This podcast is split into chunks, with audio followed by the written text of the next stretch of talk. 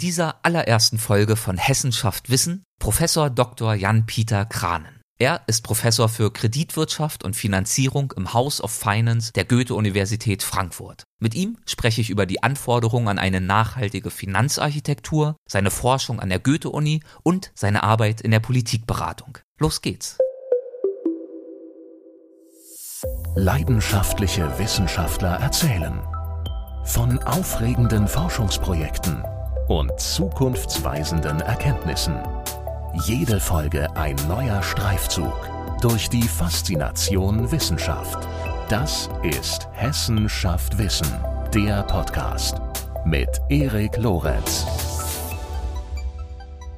Hallo und herzlich willkommen zur allerersten Folge von Hessen schafft Wissen, dem neuen Podcast rund um spannende, erhellende, manchmal auch kuriose Themen aus der Wissenschaft. Mein Name ist Erik Lorenz und ich freue mich riesig auf dieses Projekt, vor allem auf die Diskussion mit spannenden Gesprächspartnern unterschiedlicher Wissenschaftsdisziplinen, mit etablierten Experten und führenden Forschern. Unser Ziel bei diesem Podcast ist es, einen möglichst abwechslungsreichen und auch persönlichen Streifzug durch die verschiedensten wissenschaftlichen Fachgebiete in der Hochschullandschaft des Bundeslandes Hessen zu bieten. Wir wollen in diese Fachgebiete eintauchen und herausfinden, wie das so ist, als Physiker zu arbeiten und zu forschen, als Literatur- oder Finanzwissenschaftler oder auch als Professor für Wissenschaft und Technik für Frieden und Sicherheit. Ja, und was aktuell und auch zukünftig aufregende und vielversprechende Forschungsthemen sind. Dabei geht es uns nicht um Insidergespräche zwischen Koryphäen ihres Gebiets, sondern darum, wissenschaftliche Themen anhand interessanter Persönlichkeiten vorzustellen und so zu zeigen, wie faszinierend und spannend Wissenschaft ist. Ja, und so ist es auch bei unserem allerersten Gast, dem Gast dieser Folge, Professor Dr. Jan-Peter Kranen. Er ist eine wahre Koryphäe und zwar im Bereich der Finanzwissenschaften.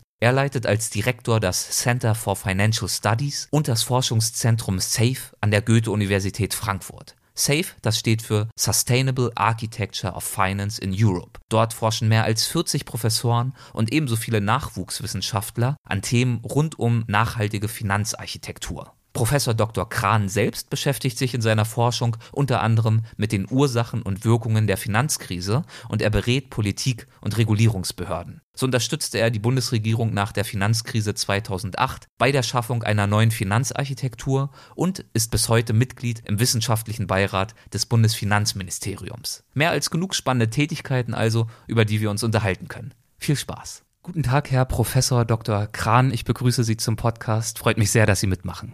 Ja, vielen Dank für die Möglichkeit, hier zu sprechen.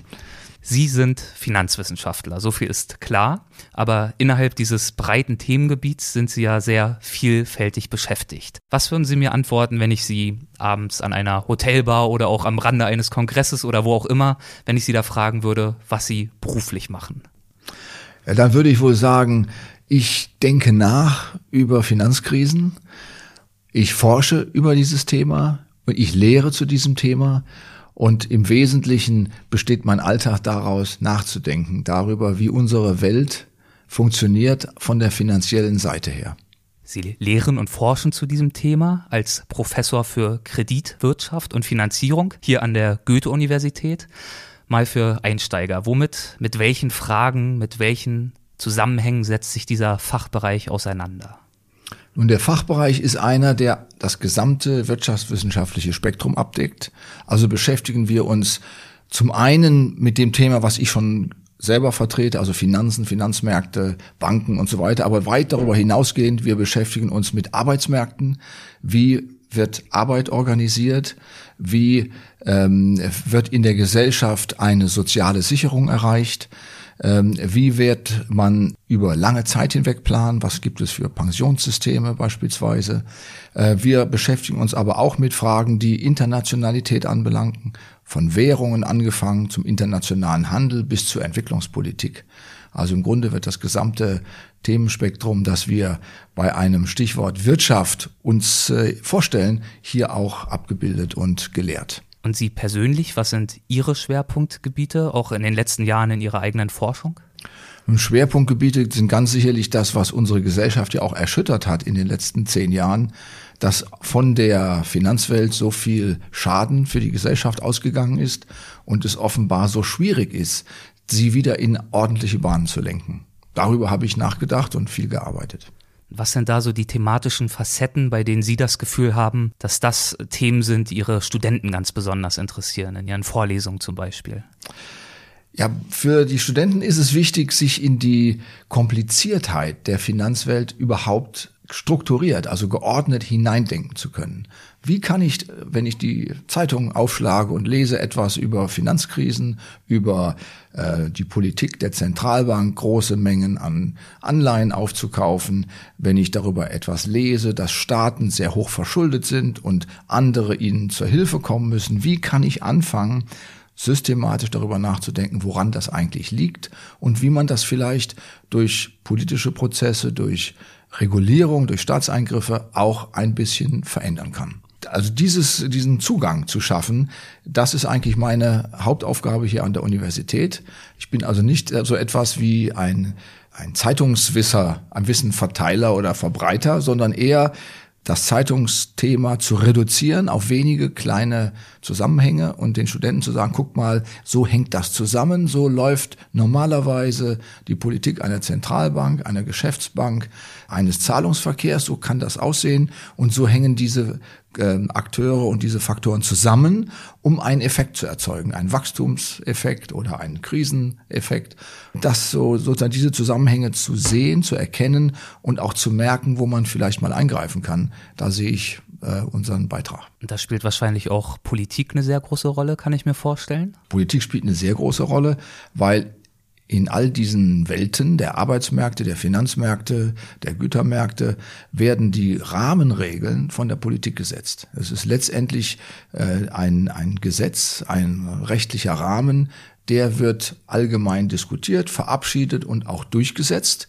Und damit werden die Spielregeln definiert, nach denen die Wirtschaft funktioniert. Und an den Spielregeln kann man drehen und die kann man verändern und die verändern sich auch ständig im historischen Prozess. Sie wären sicherlich nicht so erfolgreich geworden, wenn Sie das, was Sie tun, nicht mit sehr großer Leidenschaft täten. Was fasziniert Sie denn ganz persönlich an der Finanzwirtschaft? Also was mich daran fasziniert, ist einmal, dass doch ein großer Teil der Arbeit sehr analytisch, sehr theoretisch, sehr, sehr, ähm, sagen wir mal, intellektuell ist. Man baut sich Modelle, man versucht eine sehr komplizierte Welt sehr radikal zu vereinfachen und in dieser Einfachheit dann zu verstehen. Das ist eine große Herausforderung und die, man muss man sagen, das macht auch Spaß. Das hat so ein bisschen was Ingenieursartiges, kann man sagen. Aber darüber hinaus ist, solange ich jetzt mit dem Fach mich beschäftige, das sind jetzt ähm, äh, praktisch 40 Jahre, äh, hat sich die Bedeutung dieser Thematik, dieser Finanzthematik in meiner Wahrnehmung zumindest ständig erweitert. Ja, was früher mal so eine Art Nebenfach an der Universität war, ein Hilfsfach für andere Fächer, da stand noch die Produktionslehre ganz im Vordergrund, als ich studierte, und Finanzen war mehr so eine Hilfskonstruktion, hat sich langsam in den Vordergrund gedrängt und überschattet und äh, überragt, wenn man so will, heute viele andere Teilfächer unseres äh, unserer wirtschaftswissenschaftlichen Arbeit. Das heißt, die Bedeutung hat sich erhöht, aber sicherlich auch eben die Komplexität. Und Sie haben ja gerade gesagt, dass gerade dieses Reduzieren von Komplexität eben doch das ist, was Sie so daran fasziniert an diesem Thema. Ja, Reduzieren von Komplexität vor dem Hintergrund, wie kann ich besser gestalten? Wie kann ich am Ende eine Politik beraten, in ihrer Art Veränderungen vorzunehmen? Ja, und dabei muss ich eine Idee haben, was kann eigentlich eine gut organisierte Finanzwirtschaft zusammen mit der sogenannten Realwirtschaft, also den Betrieben, den Landwirtschaften und so weiter, wie, wie, kann, wie kann man das eigentlich gestalten, dass hier ein gutes Ergebnis für alle Beteiligten rauskommt? Und ähm, äh, wo müssten Änderungen vollzogen werden? Also das ist sozusagen mein Impuls eine gut organisierte Finanzindustrie, gut organisierte Finanzbranche. Das ist ja eben eines ihrer Schwerpunktthemen. Sie haben sich viel beschäftigt mit den Fragen nach einer nachhaltigen Architektur der Finanzmärkte. Können Sie umreißen, wie so eine nachhaltige Architektur aussehen kann oder zumindest welche Anforderungen sie erfüllen muss? Ja, das Wort Nachhaltigkeit, das Sie jetzt verwenden und das ich tatsächlich auch für viele meiner, ich muss sagen unsere Arbeit, weil wir arbeiten hier im großen Team, äh, in Anspruch nehme, ist eigentlich ein relativ neuer Begriff für dieses Fach. Denn mit Nachhaltigkeit verbindet, verbindet man eigentlich mehr so ökologische, orientierte Arbeitsweisen. Aber das machen auch wir hier heute, weil wir im Grunde immer wieder lernen, wenn eine Finanzwirtschaft erfolgreich sein will, zu Wachstum beitragen will, beispielsweise zu einer äh, sagen wir mal, allgemein akzeptierten Verteilung von Einkommen und Vermögen beitragen soll, dann muss sie bewusst in dieser Hinsicht gestaltet werden. Und für mich heißt Nachhaltigkeit, dass wir ein Finanzsystem aufgebaut haben, das auch über lange Zeit unsere äh, Wohlfahrt äh, stützt und stärkt. Das heißt, das zu Wachstum beiträgt, das zu gewünschten Verteilungsergebnissen beiträgt, das keine Ressourcen verschwendet, das also auch sozusagen sparsam mit unseren Möglichkeiten umgeht und das alles äh, dauerhaft unterstützt. Nur wenn ein Finanzsystem nach, in diesem Sinne nachhaltig gebaut ist, wird es auch politisch die Unterstützung erfahren, die wir letztendlich brauchen, damit wir keine dramatischen gesellschaftlichen Veränderungen sehen, die unser System sozusagen in Frage stellen. Welche Rolle spielen in diesem Zusammenhang systemische Risiken? Ja, systemische Risiken sind die, wie soll ich sagen, die ultimative Herausforderung. Ein, unter systemischen Risiken versteht man eine, eine Problemsituation, in der auf einen Schlag, sozusagen in einer, an einem Tag, wenn man so will, sehr viele Finanzinstitute gleichzeitig ähm, sozusagen pleite gehen, nicht weiter arbeiten können und mit ihnen bricht sozusagen der ganze Zahlungsverkehr, das Kreditsystem, die Geldversorgung der gesamten Volkswirtschaft zusammen. Und die ein solcher Systemzusammenbruch wird natürlich nur ganz, ganz selten beobachtet, äh, weil wir ständig bemüht sind, so etwas zu vermeiden. Und wenn wir es halbwegs erfolgreich tun, sehen wir das eigentlich nie, obwohl es, wenn man so will, als so eine Art Damoklesschwert immer über uns schwebt. Wir haben in den letzten Jahren gesehen, dass so eine systemische Krise, und wir hatten im Grunde eine 2007, 2008, dass eine solche Krise eben am Ende auch gesellschaftliche und politische Verwerfungen zur Folge haben kann, die wir ganz sicherlich ähm, nicht gerne haben wollen. Und dieses Bemühen, genau diese Situation zu vermeiden, da gibt es ja ein großes Instrumentarium, eben Regulierung. Und Sie haben ja auch schon oft von der, von dem Spannungsverhältnis zwischen der Regulierung und der Innovation auf der einen und eben auf der anderen Seite gesprochen und in einem Interview auch mal das Verhältnis zwischen den Regulierern und den Banken mit einer Schachpartie verglichen. Inwiefern ist das wie so eine Schachpartie? Ja, also Regulierer und Banken sind sozusagen Gegenspieler in diesem, auf diesem Bild. Äh, der Regulierer versucht, dieses Verhalten der Banken einzuengen, einzuschränken, zu begrenzen, irgendwo mit Regeln zu versehen, damit nach seiner Ansicht, also des Regulierers Ansicht, es hier ein stabiles Weiterentwickeln gibt. Und die Industrie versucht, neue Dinge entwickeln zu können, neue Produkte zu erfinden, neue Prozesse, neue Technologien einzusetzen und schafft damit immer wieder neue Verhaltensweisen, ähm, für die die Regulierung gar nicht äh, vorgesehen ist, für die die Regulierung noch gar nicht aufgestellt ist, so dass wir ständig den Versuch haben, der Regulierer das Verhalten einzufangen und der Regulierten sich davon wieder zu befreien durch Innovation, durch Erneuerung. Und man kann sagen, das ist ein Zug nach dem anderen von jeder Seite wechselseitig ausgeführt, um sich gegenseitig innovativ in Schach zu halten. Und so wird es bis in alle Ewigkeit weitergehen. So wird es wahrscheinlich immer weitergehen, ja. Gelegentlich geben sie ihren wissenschaftlichen Schriften auch recht schmissige Titel, wie zum Beispiel dem Report In Gefahr und größter Not bringt der Mittelweg den Tod zur Gestaltung einer nachhaltigen Einlagensicherung in Europa. Das ist aus dem Jahr 2016. Eine nachhaltige Einlagensicherung ist ja zweifelsfrei auch ein essentieller Pfeiler einer nachhaltigen Finanzmarktarchitektur. Wie ließe sich dieser Pfeiler denn gestalten? Das ist ein sehr umstrittener Pfeiler hier in Deutschland. Also es gibt kaum ein Land, das sich so vehement gegen eine europäische Einlagensicherung wendet, derzeit in der aktuellen Politik, wie das Deutschland tut. Und dahinter steht so die Befürchtung, mit einer europäischen Einlagensicherung vergesellschaften wir das Risiko, das in den nationalen Bankensystemen innerhalb Europas heute existiert. Und deshalb werden alle möglichen Vorbedingungen normalerweise formuliert, die erst erfüllt sein müssen, bis wir auch in Europa eine allgemeine Einlagensicherung haben können. Äh, diese Vergemeinschaftungsängste ist sozusagen die eine, das eine Gefahrenmoment, das man im Auge haben muss. Man muss dagegen aber auch die Chance sehen, dass durch eine europäische Einlagensicherung, wenn sie vernünftig gemacht ist, das ganze Bankensystem viel seltener in eine Krise geraten wird, als es sonst der Fall sein wird. Wir werden nämlich mit einer europäischen Einlagensicherung glaubwürdig die Spareinlagen der Sparer in allen europäischen Ländern äh, absichern können und damit verhindern, dass sie eine Art äh, Schaltersturm, eine Art Bankrun irgendwo auslösen und damit selbst die Ursache für eine Finanzkrise werden. Und die Risiken sind nicht klein, das haben wir in Zypern gesehen, das haben wir in Griechenland gesehen. Das erinnert mich auch daran, als Merkel und Steinbrück gemeinsam vor die Kamera getreten sind, als er noch äh, Finanzminister war und eben auch betont und beschworen haben, ihre Einlagen sind sicher. Richtig, das war im Grunde ein, ein staatlicher Eingriff zur Rettung des Bankensystems an der Stelle und äh, hätte mit einer europäischen Einlagensicherung wäre das gar nicht nötig gewesen. Wir, seit nach dieser Rede von dieser denkwürdigen Rede von äh, Merkel hat sich auch die äh, ganze Politik sehr bewegt, hat viel mehr dafür getan, dass es eine bessere Einlagensicherung in einzelnen Ländern gibt. Aber wie gesagt, auf europäischer Ebene haben wir das noch nicht. Und die Einlagensicherungsvorschlag, den ich damals in diesem schmissigen, wie Sie, wie Sie gesagt haben, schmissigen Titel äh, präsentiert habe, war ein Versuch, eine zweistufige Einlagensicherung zu machen, nämlich zu sagen, ein erster Teil der, der, der Einlagensicherung findet national statt, äh, so wie wir es heute auch haben.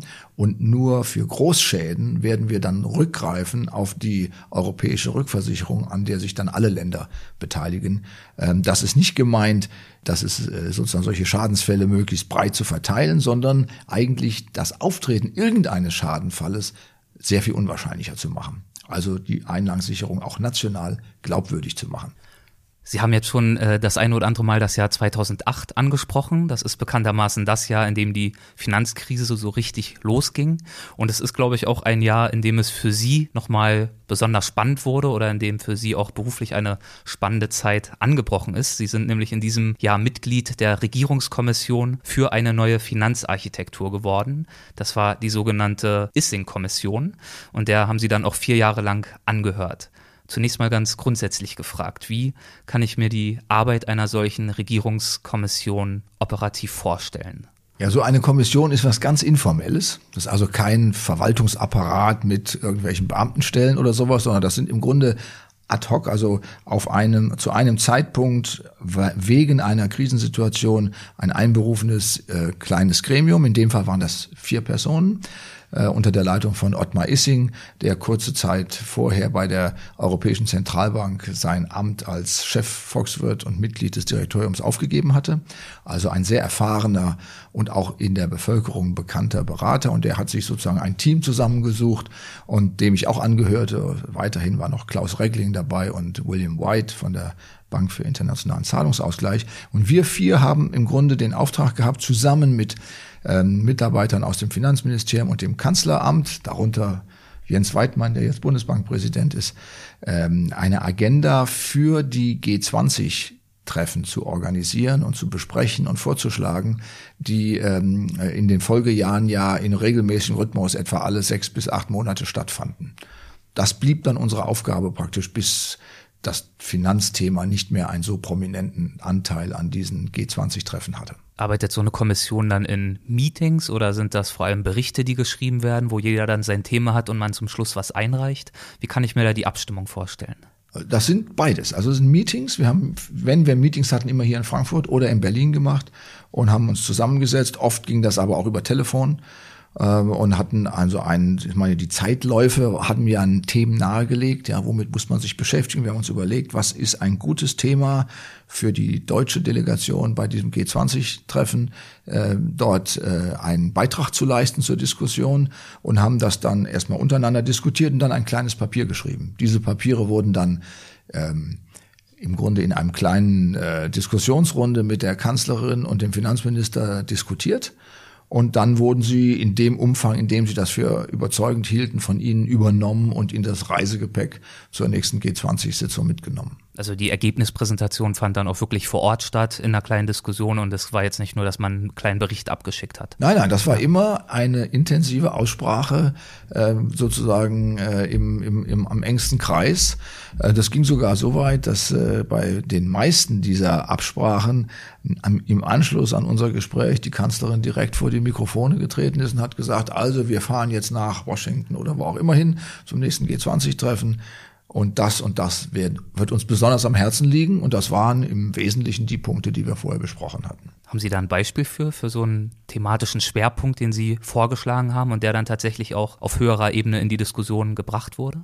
Ja, ich meine, aus heutiger Sicht sind viele Sachen natürlich so weit bekannt, dass man das nicht mehr als so besonders innovativ ansieht. Aber wir haben damals sehr früh gesagt, wir brauchen eigentlich äh, für die Welt so etwas wie eine Risk Map, eine, eine Übersicht über Risikostrukturen die man, ich, ich habe unser vor Augen hat man immer so eine Art ein Bild der Flugsicherung, ja, dass man aus Beobachter des Finanzsystems, des globalen Finanzsystems, denn wir standen ja mitten in einer globalen Finanzkrise, überhaupt eine Ahnung hat, wo Risiken derzeit besonders groß sind, wie sie überhaupt entstehen, also eine Forschung, eine Risikoforschung, eine globale Risikoforschung, bei der so, ein, so eine Art Atlas der Risiken äh, äh, am Ende stehen könnte. Das war eigentlich eine Idee, die wir sehr früh in den Prozess eingebracht haben und die hat im Grunde viele Jahre überlebt und ist auch heute noch ein Thema, das ab und zu auftaucht. Gibt es jetzt diese Risikomap, diese Karte, oder ist das einfach eine Methodik, ein Modell, was immer wieder aufgegriffen und in der einen oder anderen Form verwirklicht wird? Ja, also die Riskmap gibt's nicht, ja. aber man kann sagen, alle Zentralbanken in der Welt arbeiten an, sagen wir mal, Bildern,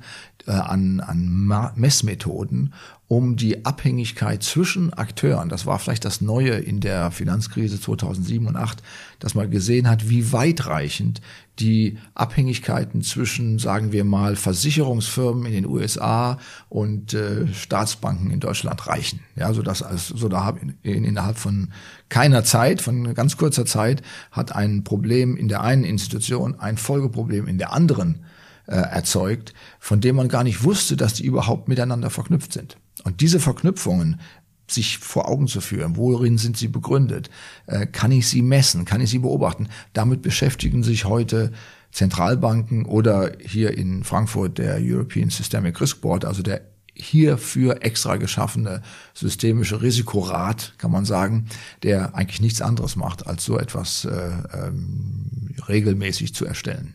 2010 sind Sie dann auch Mitglied im wissenschaftlichen Beirat des Bundesfinanzministeriums geworden und das sind Sie auch heute noch.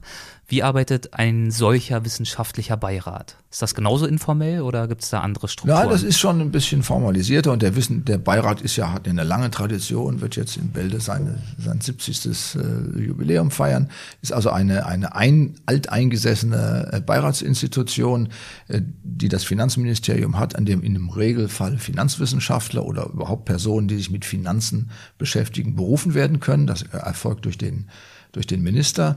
Und die äh, Kollegen, die dort mitarbeiten, treffen sich regelmäßig alle acht Wochen zu einem zweitägigen äh, Seminar oder geschlossenen Arbeitskreis. Und in, diesen, in dieser Zeit werden Themen, die man für interessant hält, also die aus dem Beirat heraus als interessant erachtet werden, äh, langsam entwickelt, diskutiert, aufgeschrieben und werden dann entweder zu Gutachten oder zu Stellungnahmen, die man dann dem Minister wieder überreicht. Und das sind natürlich, also ein, wir sind nicht ganz nah an der Tagespolitik, sondern haben dort die Möglichkeit, über grundsätzliche Dinge, zum Beispiel Kapitalmarktunion, zum Beispiel Steuerreform, ähm, äh, verschiedensten Aspekte, die sich letztlich mit dem Aufgabenkreis des Finanzministeriums beschäftigen. Wirklich langfristige infrastrukturelle Überlegungen. Ganz genau. Ja. Darüber haben wir Gelegenheit nachzudenken, was aufzuschreiben. Und äh, das Ministerium kann sozusagen diese grundsätzlichen Überlegungen in seiner Arbeit äh, aufnehmen, soweit es das für sinnvoll erachtet. Gibt es dann da eine Aufgabenteilung? Haben Sie einen bestimmten Bereich dort, eine bestimmte Aufgabe oder richtet sich das je nach dem Thema, was gerade als interessant erachtet wird? Ja, die Aufgabenteilung ist natürlich nicht formalisiert, aber die ergibt sich im Grunde aus den Kenntnissen, die man mitbringt. Also ich bin eben sozusagen jemand, der den Bankenbereich kennt, der die Finanzmarktregulierung kennt und bin da mehr zu Hause, als wenn es um Fragen der Grundsteuer oder der Mehrwertsteuer oder so etwas geht. Und da gibt es andere, die diese Expertise mitbringen. Der Reiz des Beirats ist das Zusammenkommen dieser Leute und die relativ lange Zeit, die wir miteinander reden. Ja, man muss sich vorstellen, das ist ein großer Tisch, um den herum sitzen die, die äh, Kollegen und dann wird äh, manchmal stundenlang über irgendwelche kleinen Fragen diskutiert, manchmal auch sehr heftig und auch emotional, weil die Meinungen zum Teil erheblich auseinandergehen. Aber das kommt im Regelfalle werden wir uns auf eine Meinung vereinigen, äh, äh, abstimmen, die wir auch alle mittragen und die dann auch veröffentlicht werden kann. Das ist dann entweder ein offizielles Statement des Beirats oder ein internes Papier, was an den Finanzminister übergeben wird? ist eigentlich alles öffentlich, was wir machen. Also es kommen dann so Abschlusserklärungen, also Statements ist eine Sache, ein Brief ist eine Sache, die vielleicht jetzt gerade nicht veröffentlicht würde, aber alle anderen Sachen werden veröffentlicht. In der Regel werden Gutachten erstellt. Die Gutachten werden dann gebündelt und werden alle paar Jahre als Buch dann auch mal nochmal der Öffentlichkeit in andere Formen zugänglich gemacht.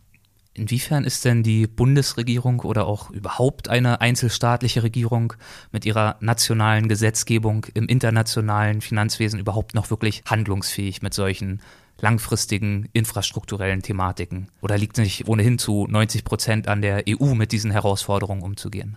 Ja, also erstens mal ist nicht alles EU, das muss man mal sagen, sondern sehr vieles hier in Deutschland hat da seine eigene nationale Gesetzlichkeit. Denken Sie an Länderfinanzausgleich, denken Sie an die Haushaltspolitik, die auf Landesebene oder auf Bundesebene gemacht wird. Das sind ganz eindeutig und allein nationale Entscheidungen. Wir haben die Budgethoheit, es gibt keinerlei Steuerhoheit, die die Europäische Union bisher hat. Also ist das gesamte Steuerthema ein nationales Thema. Das ist natürlich eingebettet in Überlegungen von Wettbewerb und Kooperation auf europäischer Ebene. Also daher kommt Europa durchaus rein.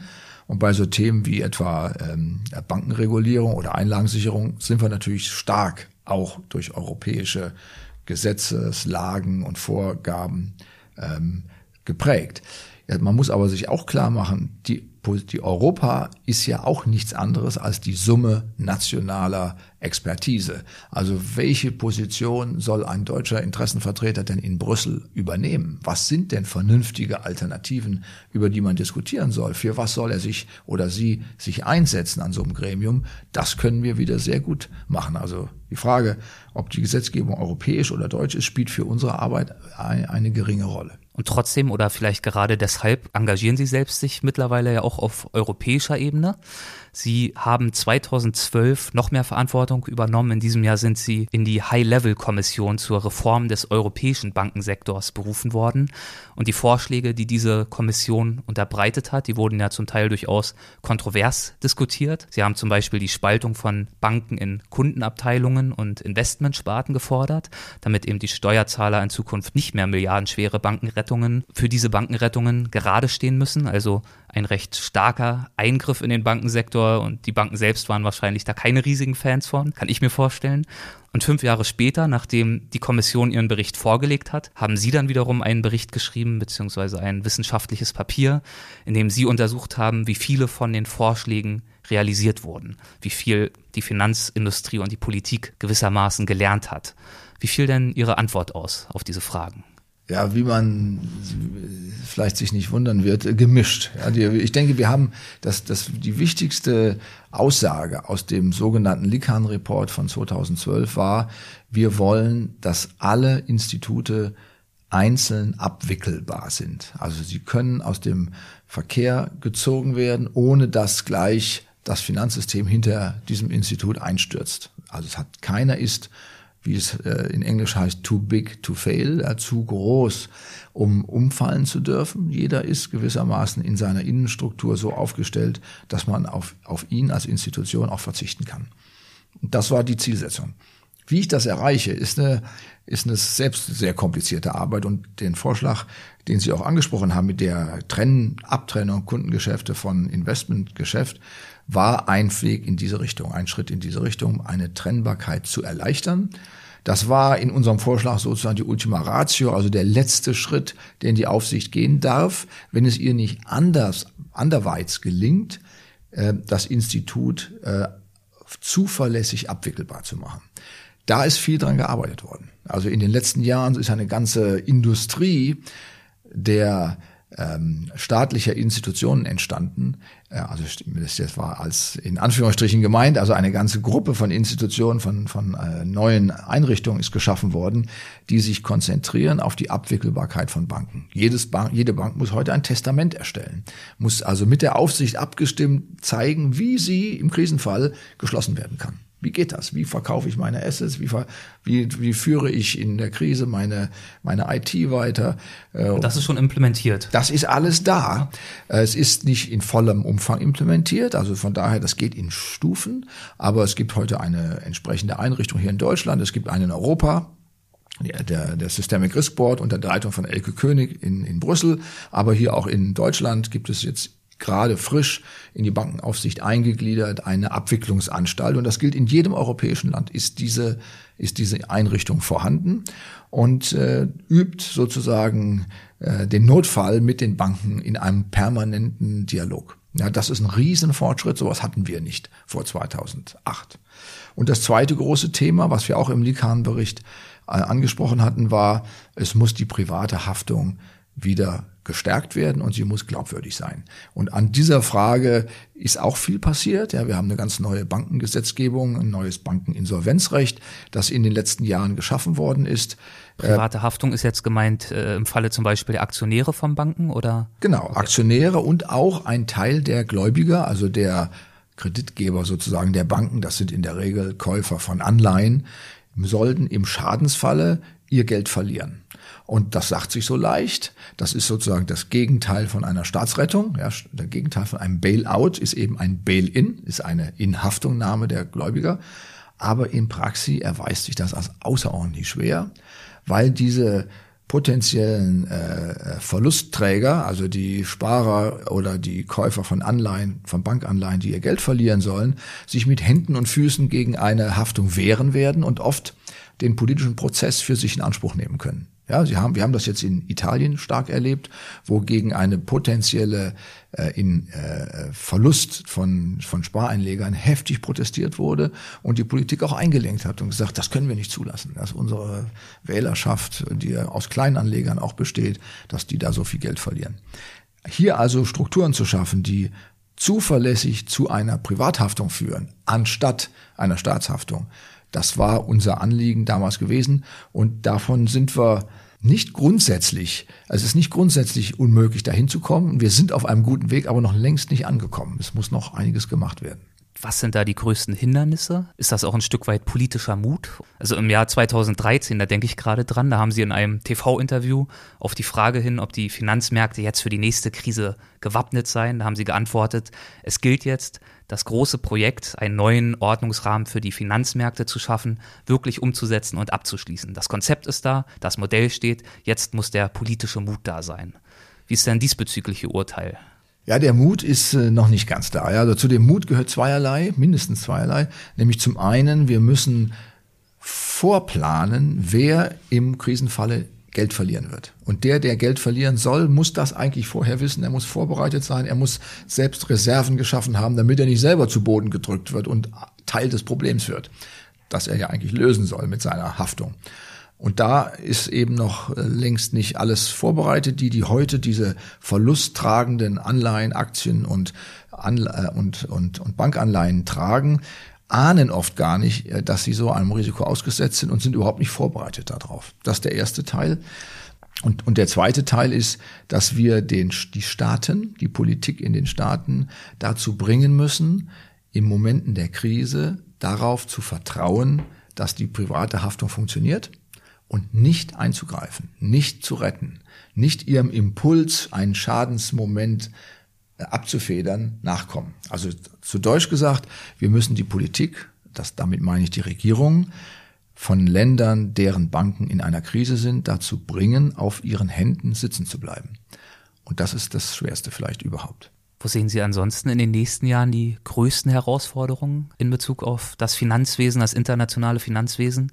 Ja, die größten Herausforderungen sind sicherlich unser Eurosystem äh, zusammenzuhalten, stabil zu halten und mit der nötigen Dosis an Optimismus auszustatten, die wir alle brauchen, um an die Zukunftsfähigkeit von solchen komplexen Institutionen zu glauben. Dann würde ich abschließend jetzt gern zu den Halbsätzen kommen. Das ist eine Kategorie, die haben wir in jeder Folge. Das heißt, mit Ihrem Einverständnis natürlich würde ich ein paar Halbsätze vorgeben und wir schauen, ob Ihnen dazu was einfällt, was Ihnen dazu einfällt. Okay zu meinen Vorbildern in der Finanzwissenschaft gehört? Ich denke, ein, ein vorbildlicher Ökonom der ähm, mir vor Augen steht, ist wer der John Maynard Keynes, kennen ja viele, der, weil er, er ist Vorbild, weil er sowohl sich um eine solide ökonomische Argumentation bemüht hat, wie auch darum, hier politisch handelnd tätig zu werden und auch seine eigenen Ideen umzusetzen. Die Arbeit an der Goethe-Universität ist für mich eine große Bereicherung wegen ihrer Buntheit auch. Wir sind hier mit vielen Kulturen, Fächern auf engstem Raum zusammen und haben eine Kultur der Begegnung geschaffen, die ich noch nirgendwo anders so gesehen habe. Als meinen bisher größten beruflichen Erfolg betrachte ich? Ja, ich denke, dass es gelungen ist, so viele Forscher in meinem ursprünglichen Interessenfeld hier in Frankfurt zu versammeln und gemeinsam zu einer Projektarbeit zu bewegen. Ich glaube, das ist der größte Erfolg, der, den ich für mich erkennen kann. Ja, im Zusammenhang mit Ihrer Arbeit hier an der Goethe-Uni ist mir auch der Begriff oder die Überschrift SAFE immer wieder über den Weg gelaufen. Was hat es damit auf sich?